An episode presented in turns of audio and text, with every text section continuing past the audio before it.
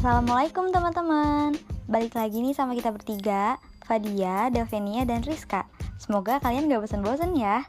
Di masa pembelajaran online Pasti teman-teman semua udah gak asing lagi nih sama LMS Learning Management System.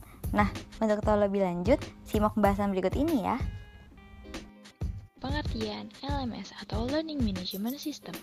LMS adalah istilah dalam dunia teknologi yang dikembangkan khusus untuk mengelola sistem pembelajaran online atau digital.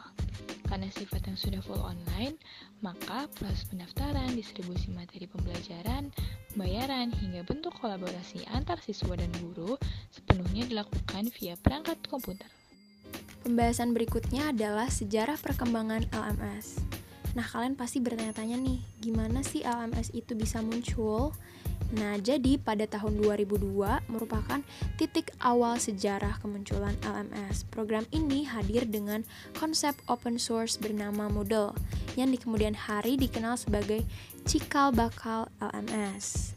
Nah, di tahun 2008 muncul learning management system berbasis cloud bernama Eucalyptus. Sebagaimana kita ketahui, Eucalyptus menyimpan berbagai informasi dan menjalankannya lewat jaringan internet, sehingga bisa digunakan untuk menerapkan sistem pembelajaran tanpa tatap muka antara siswa dan juga guru. Dan apa aja sih fitur dan fungsi dari LMS? Yang pertama, fitur pendaftaran. Memberikan kemudahan lewat sistem pendaftaran dalam setiap pelatihan e-learning, webinar, atau kelas online. Yang kedua, sertifikat dan laporan pembelajaran. LMS dapat mengelola kebutuhan sertifikat yang didapatkan secara online dalam bentuk soft file. Ketiga, komunitas belajar dan diskusi online. LMS mampu menyediakan sarana diskusi atau berkomunitas antar sesama secara online.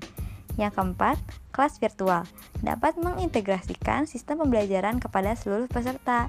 Dan yang terakhir, tes online dapat digunakan untuk menguji seberapa kuat tingkat pengetahuan peserta. Manfaat dari Learning Management System yaitu mampu memungkinkan Anda untuk merencanakan pelatihan dan membuat laporan dengan mudah, cepat, dan lebih praktis dibandingkan sistem pembelajaran konvensional. Sekian pembahasan mengenai learning management system kali ini.